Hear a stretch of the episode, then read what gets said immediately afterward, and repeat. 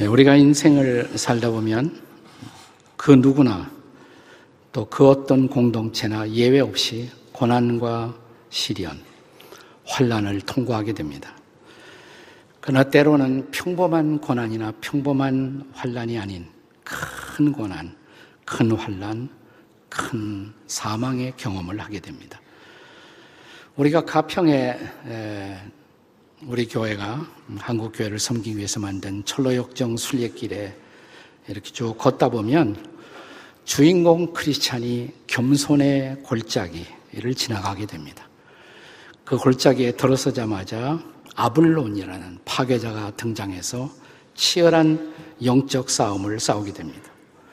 상처를 입으며 그는 거기서 하나님을 의존하는 겸손을 배우고 가까스로 이 골짜기를 벗어나는가 했더니 또다시 크리스찬은 더 큰 고난, 더 큰 환란, 더 큰 사망의 음침한 골짜기를 또 지나가게 됩니다. 지금 아마도 우리 가운데는 그런 사망의 음침한 골짜기를 지나가고 있는 분들이 없지 않아 계실 것입니다.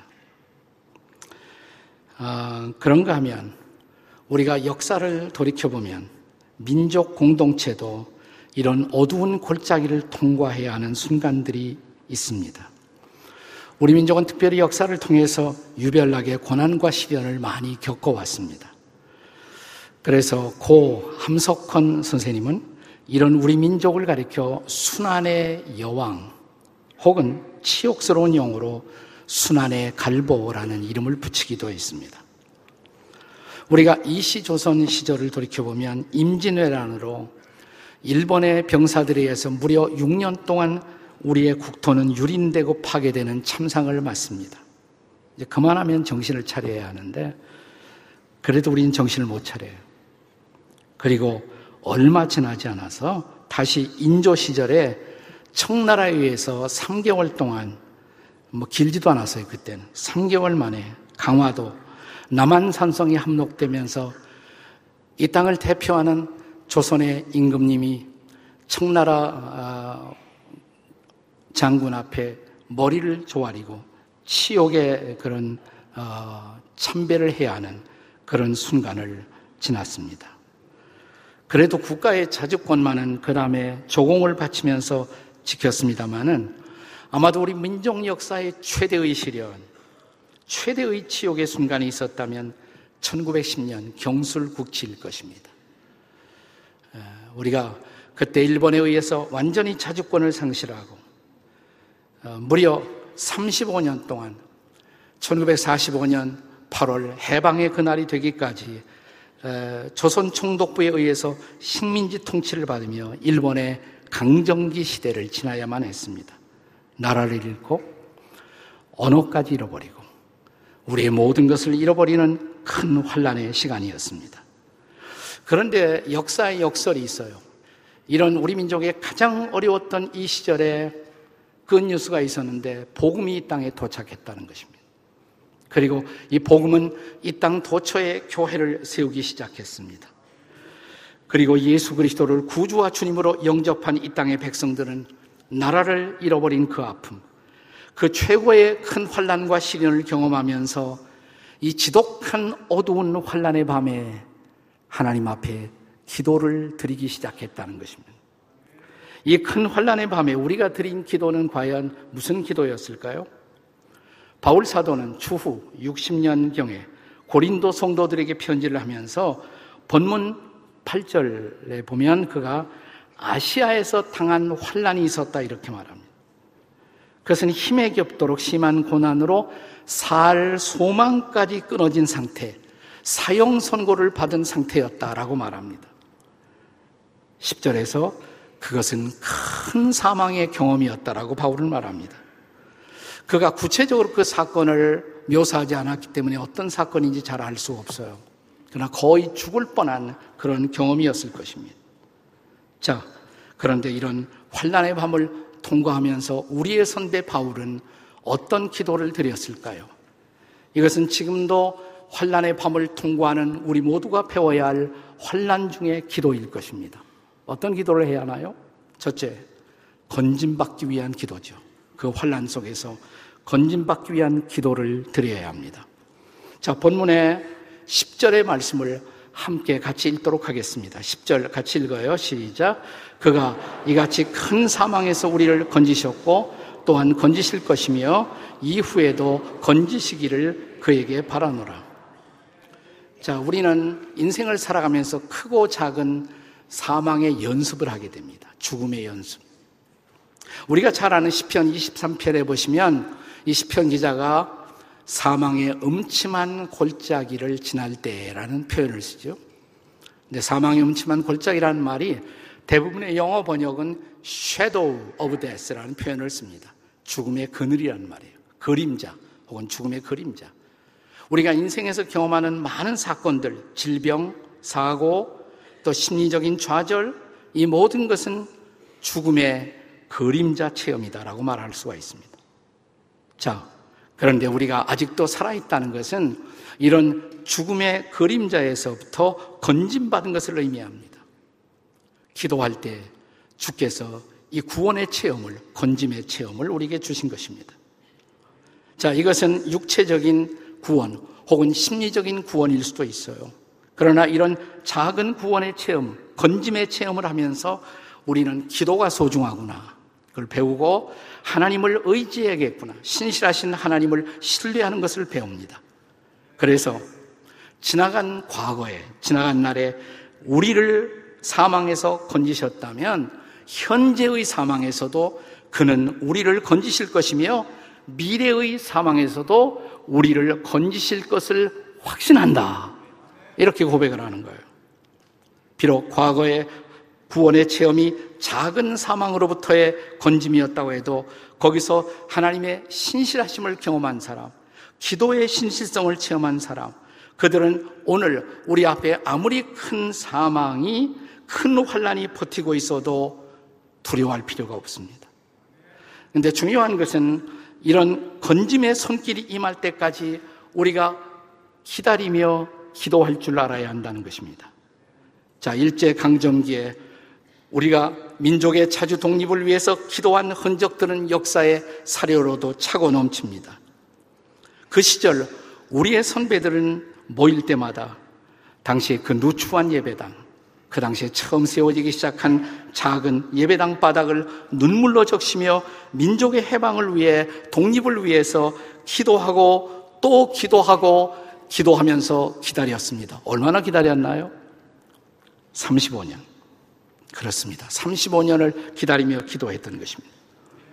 국가의 운명이 기울던 석양역 유대민족이 소위 갈대아 바빌로니아의 압제로부터 자유를 얻기 위해서 기도하면서 그들이 부르짖었던 음성 언제까지니까 언제까지니까 이때 하나님이 하박국 선지자에게 뭐라고 응답하십니까? 하박국 2장 3절에 보세요. 한번 같이 읽겠습니다. 시작. 비록 더딜지라도 기다리라. 지체되지 않고 반드시 응하리라. 믿습니까, 여러분? 지금 우리 민족의 가장 절실한 기도의 제목이 뭘까요? 이 땅에서 다시는 피 흘리는 전쟁이 일어나지 않고 갈라진 남북한이 평화롭게 통일되는 일이 아니겠습니까? 남한 정부 수립일 1948년, 또 해방 1945년부터 따지면 벌써 70년 이상의 분단의 역사가 지속되고 있습니다.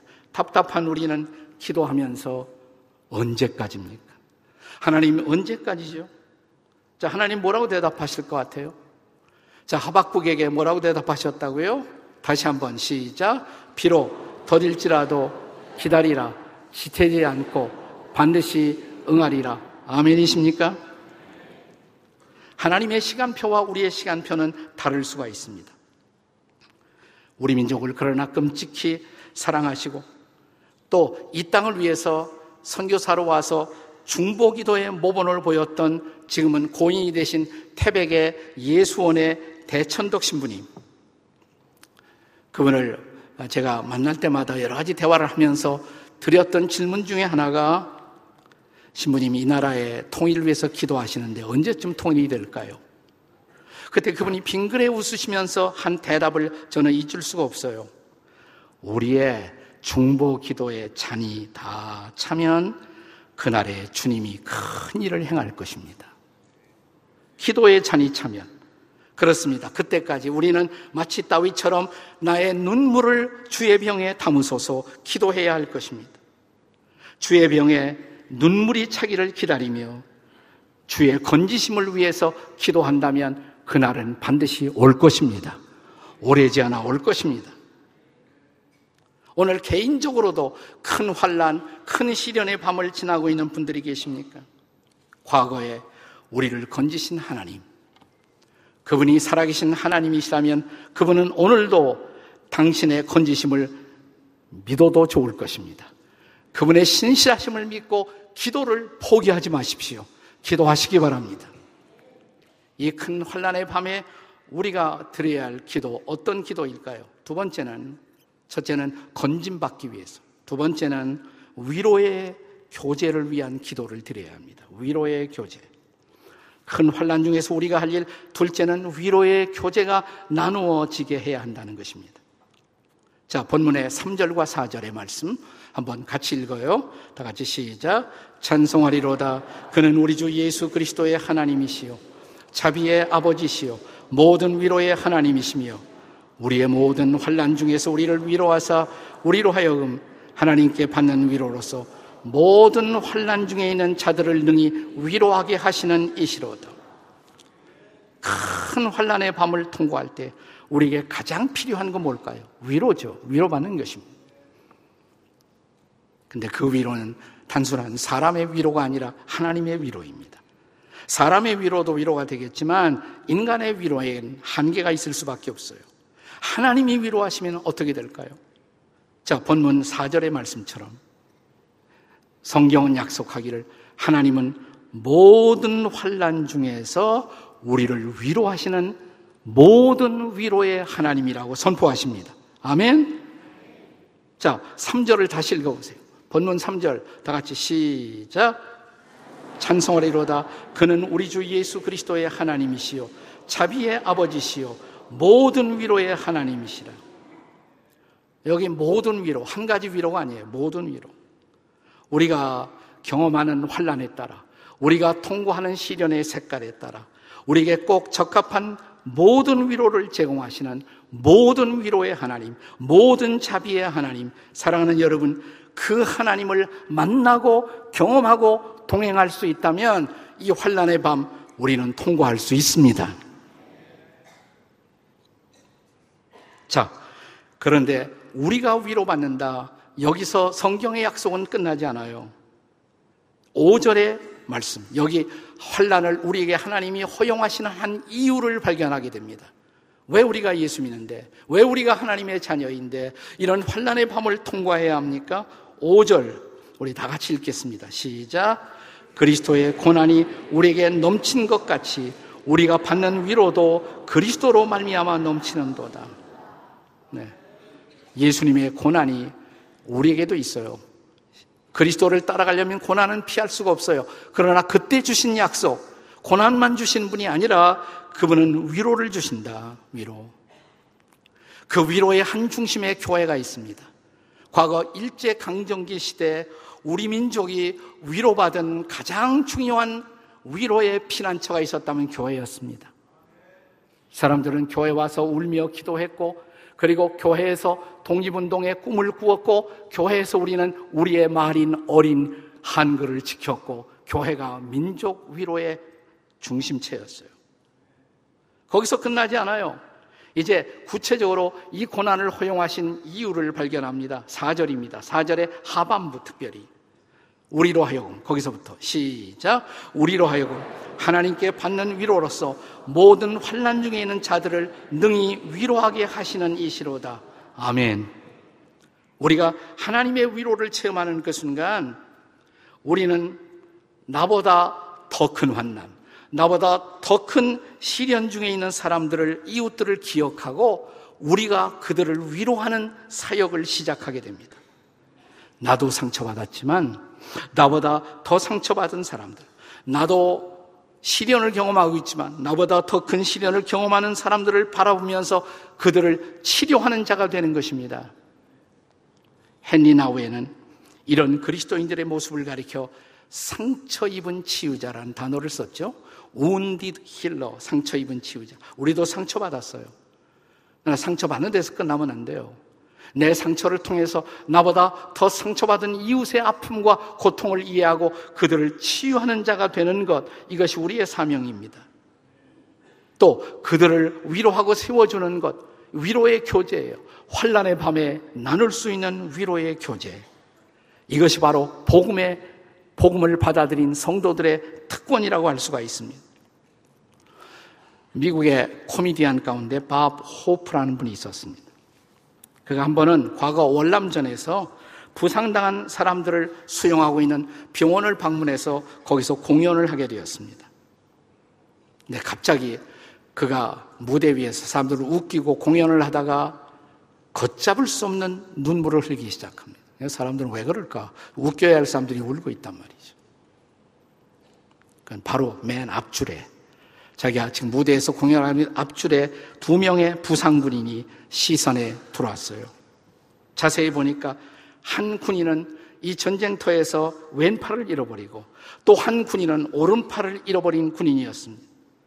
근데 이 바포비 웃기는 얘기를 할 때마다 이 두 사람이 하나밖에 없는 왼손을 가지고 하나밖에 없는 오른손으로 서로 하이파이브를 하고 있는 모습이었어요. 그 순간 이 상처받은 두 사람이 서로를 세워주고 있는 감동적인 모습. 내가 세상에서 볼 수 있었던 가장 감동적이고 가장 아름다운 순간이었다고. 그렇습니다. 환란의 밤에 필요한 위로의 교제. 나는 여러분들이 이런 교제를 경험하면서 자, 이제 밝아올 아침을 준비하는 저와 여러분이 되시기를 주의 이름으로 축원합니다. 환란의 밤에 우리가 드려야 할 기도 세 번째는 하나님만 의지하게 되도록 기도해야 합니다. 오늘의 본문은 우리가 환란 중에서 해야 할 한 가지 일을 더 가르칩니다. 구절입니다. 자, 구절 말씀을 다 같이 읽겠습니다. 시작. 우리는 우리 자신이 사형 선고를 받은 줄 알았으니 이는 우리로 자기를 의지하지 말고 오직 죽은 자를 다시 살리시는 하나님만 의지하게 하십니다. 자, 우리는 인생을 살아가다가 죽음의 마지막 벼랑 앞에 부딪히는 경험을 하게 될 때가 있습니다. 근데 성경은 그때 우리가 죽음을 두려워하지 말라고. 아니, 그때야말로 우리가 죽어야 할 때입니다. 죽기를 각오하면 우리는 살 것입니다. 그 죽음의 자리가 부활의 자리가 될 것입니다. 왜냐하면 우리가 믿는 하나님, 그 하나님은 예수 그리스도를 죽은 자 가운데서 다시 살리신 하나님이십니다. 죽음 앞에 선 그때야말로 우리가 이제 자신을 포기하고 자신의 모든 것을 내려놓고 부활하신 주님, 그분만을, 그분 한 분만을 의지해야 할 때입니다. 여러분, 일제 강점기, 우리가 나라를 잃어버린 그 어두운 때, 역사의 때, 교회에서 제일 많이 불렀던 찬송가가 뭘까요? 네. 여러분이 불렀던 찬송이에요. 280장. 천부여 의지 없어서 손들고 옵니다. 이 찬송가가 처음에는 애국가였습니다. 애국가. 이게 바로. 스코틀랜드 민요죠. 오드렌 사인. 거기에 맞춰서 애국가를 처음에는 이 곡조로 불렀어요. 조금 후에는 이 찬송은 최고의 부흥의 찬양. 우리가 부흥회를 열 때마다 사람들은 눈물을 흘리면서 이 찬양을 하나님 앞에 드렸습니다. 믿을 나라도 없었던 그때, 지도자도 없었던 그때 우리는 이 찬양을 부르면서 천부여 의지 없어서 손들고 옵니다. 주 나를 외면하시면 나 어디 가리까? 이건 새 가사고 옛날 가사는 주 나를 박대하시면 그랬어요. 주 나를 박대하시면 나 어디 가리까? 의지할 사람도 지도자도 나라도 아무것도 없었던 그때 우리는 주님만을 의지하는 것을 배운 것이에요. 민족의 큰 환란, 이 큰 풍랑 속에서 한 분 주님을 의지하고 우리는 버틴 것입니다. 그리고 그것이 한국교회의 오늘날 부흥의 기초가 된 것입니다. 하나님을 의지하는 것을 배웠어요. 그 어두운 밤에. LA 가면 토렌스에 좋은 교회라는 교회가 있습니다. 그 교회 목사님은 본래 워싱턴 제가 사역하던 지구촌 교회 목사님이셨는데 김우준 목사님. 얼마 전에, 한 달 전에 여기 두시 예배 와서 설교도 하고 가셨어요. 예, 본래 제가 그 교회 추천을 해드려서 담임 목사님이 되셨는데, 최근에 그 목사님이 당신 교회에서 거짓 스토리를 설교하다 얘기하셨대. 그 설교를 듣고 어린 소녀 하나가 은혜를 받았습니다. 소녀 하나가. 그래갖고 이 소녀가, 야, 우리 할머니가 예수 안 믿는데 우리 할머니에게 저 이야기로 내가 전도를 해야겠다. 그래서 동영상에 수록을 했어요. 이, 이 스토리는 이제 거지가 왕궁으로 초대를 받아서 이제 왕궁에 들어가 왕자로 살 수 있게 되었는데 안 들어가고 있어요. 왜? 미련이 있어요. 자기가 지금까지 집착하고 있던 깡통에 대한, 담요에 대한, 수저에 대한 미련. 근데 그거 버려야 정말 이제는 왕궁에 들어가서 왕자가 된다고. 하나님의 자녀가 될 수가 있다고. 여러분, 자, 이 어린 소녀가 설교를 얼마나 잘 소화해서 그거 가지고 할머니 다 버리고 하나님만 믿으세요. 어떻게 전도하고 있는지 한번 들어보십시오. 할머니, 내가 비디오에서 봤는데 김우주 목사님이 이랬어. 비디오 너무 감동이야. 그러니까 어떤 거지가 있었어. 근데 그 거지가 밥을 못 먹어가지고 죽을 뻔했어. 근데 그때 왕이 어 그 길을 거리고 있는 거야. 그러니까 왕이 이랬어. 너는 이제 내 아들이다. 너는 이제 궁전에 와서 나랑 같이 살 거다. 라고 말했어. 근데 있는 거 있지. 어 그리고 소년이 어 따라가다가 이제 왕이 말했어. 네가 나를 따라갈 거면 네가 있는 것을 다 버려야 돼. 다 버려. 왜냐면 그래서 소녀는 어 자기 물건들을 바라봤어. 먼저 깡통. 그 깡통이 없었다면 밥을 못 먹어. 굶을 죽을 뻔했어. 그 다음에 이제 담면을 봤어. 그렇게 바람이 부를 때 담요가 지켜줬지. 근데 그 담요랑 깡통을 버리라는 거야. 너무 심각하지 않아? 그리고 마지막 수저. 수저는 제일 아끼는 거였어. 수저가 없었으면 밥도 못 먹었을 거야. 수저, 수저를 가장 좋아했어. 근데 그거를 다 버려. 그러니까 왜 버려야 돼? 그냥 나랑 같이 궁궐에 갖고 가면 안 되냐고. 근데 왕의 생각 아니면 말은 바뀌지 않아. 안 돼. 다 버려야 돼. 아니면 너 아직도 거지로 살 거야? 아니면 나랑 같이 와서 궁궐에서 살 거야? 이거 다 버리라니까. 그러니까 지금 김우주 목사님이 말하고 있는 뜻은 하나님, 이거 하나님 진짜 막 하나님보다 뭐를 더 좋아하면 안 된다고. 하나님이랑 같이 헤이블로 갈 거면 아무것도 들고 갈 수 없어. 깡통 그런 거를 갖고 가면 지금 하나님이 보시기에는 우린 지금 거지야. 우리는 풀러 씬 여기에 씬이 너무 많아. 우린 지금 거지야. 근데 하나님이 우리를 그렇게 사랑해서 어 지저스를 보내서 어 죽었지. 그러니까 3일에 일어났어. 그러니까 요거를 다 버리고 하나님을 믿으러 헤븐로 가는 거야. 자, 이제 할머니 잘 들었지? 거짓 스토리. 이제 끝이야.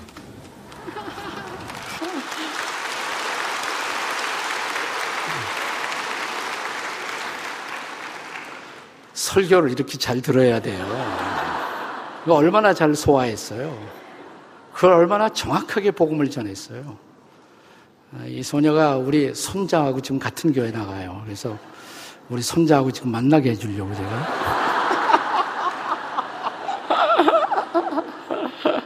예. 우리가 지금 하나님 앞에서 누려야 할 것을 누리지 못하고 우리의 삶이 깊은 어둠 가운데 사로잡힌 이유, 포기해야 할 것을 우리도 포기하지 못함 때문은 아닌지, 우리가 포기해야 할 깡통, 우리가 포기해야 할 담요, 우리가 포기해야 할 더럽혀진 수저, 권력, 쾌락, 돈, 탐욕, 이기심, 이것들이 우리가 하나님의 품에 안겨 하나님의 왕자답게 하나님의 자녀답게 당당하게 살아가는 그 길을 막고 있는 거 아니에요? 우리는 버려야 할 것을 버리고 있을까요? 자, 우리가 이것을 스스로 내려놓지 못한다면, 포기하지 못한다면 하나님이 억지로라도 포기하게 하세요. 그게 환란이에요. 그 환란 속에 포기할 것을 포기하라고 내려놓을 것을 내려놓으라. 그렇다면 선택은 둘 중에 하나입니다.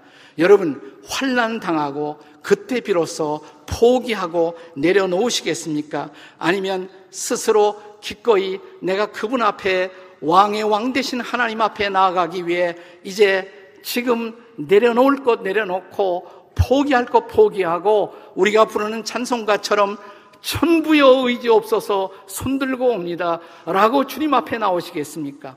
오늘 이 주님 앞에 나와 그분의 붙드심, 그분의 위로, 그분의 능력을 새롭게 경험하는 부활의 시간이 되시기를 주의 이름으로 축원합니다. 같이 기도하시겠습니다.